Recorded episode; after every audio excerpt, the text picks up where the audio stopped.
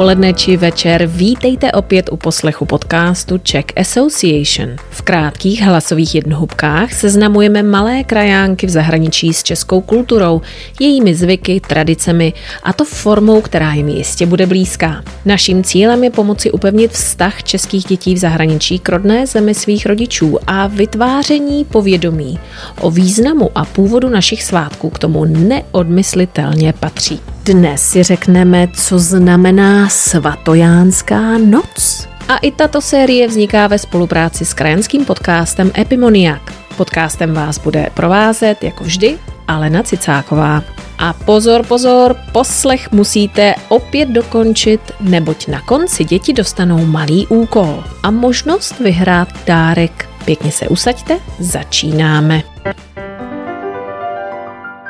A je to tady, milí krajánci, vytáhněte plavky. Slunce svítí, teplota na teploměru stoupá a máme tu léto, nebo alespoň vy v Česku. Čas léta je můj nejoblíbenější. I v tomto ročním období máme spoustu oslav, třeba Svatojánskou noc, která je spojená s oslavou letnic. Ty už znáte z minula. Svatojánská noc v sobě skrývá mnoho tajemství a kouzel. Není to ale noc Harryho Pottera. Je to noc, která odkrývá poklady, bylinkám dává čarovnou moc a lidé v tuto noc údajně nachází svou pravou lásku. Dívky pletou věnečky a potom je posílají po vodě. Proč? Aby nezůstali na ocet, aby si je někdo vzal. Kam věneček dopluje, tam se údajně dívka provdá. A chlapec, který věneček z vody vyloví, si ji pak vezme za ženu. Já bych si teda ženicha raději našla sama. Během této kouzelné noci také v lese roste zlaté kapradí. Babička mi o něm říkávala, že jeho semínko může přivolat lásku a díky květu kapradí se dokonce můžete stát neviditelným. Jeho ale najít a poznat to správné. Musíte se vydat do lesa, ale nenajde ho hned tak někdo. Musíte být člověkem vyvoleným. Jen ten pak může v lese spatřit zářící zlaté kapradí. Já bych teda neviditelná být asi nechtěla. Kdybych byla totiž neviditelná, nikdo by mě neviděl, on nikdo by se mnou ani nekamarádil. Ale magické kapradí vám dá také schopnost porozumět řeči zvířat. A to by bylo moc prýma a moc by se mi to líbilo. Jen si to představte, že byste si mohli povídat třeba se svým pejskem nebo kočičkou. Co myslíte? Chtěli byste? Během Svatojánské noci se prý také v lesích, na loukách či v blízkosti bažin objevují pludičky a lesní pany. Báli byste se?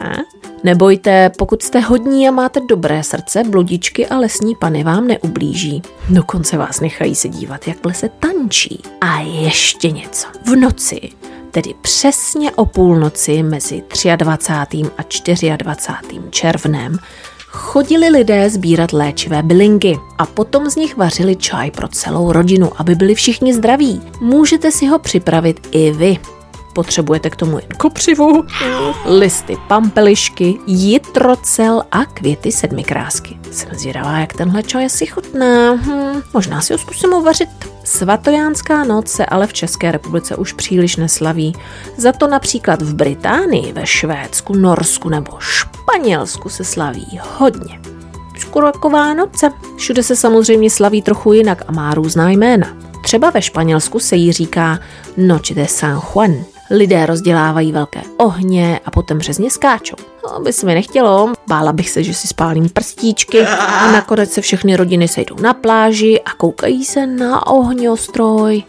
To už by se mi líbilo víc. V Chile má Svatojánská noc také svůj magický nádech. O Svatojánské noci se můžete zázračně naučit hrát na kytaru. Stačí údajně být se svou kytarou pod fíkovníkem přesně o půlnoci. Dneska se mi moc nechce se s vámi loučit, ale co naděláme? Chceme, nechceme, milí krajánci, máme tu konec dnešního podcastu a to znamená, že je čas na úkol. Vyražte na rodinnou procházku, natrhejte si pár kytiček a zkuste si uplést věneček. Nebo nám napište, jak se tento svátek slaví ve státě, kde žijete vy. Pište na známou adresu podcast zavináč czech association tečka org.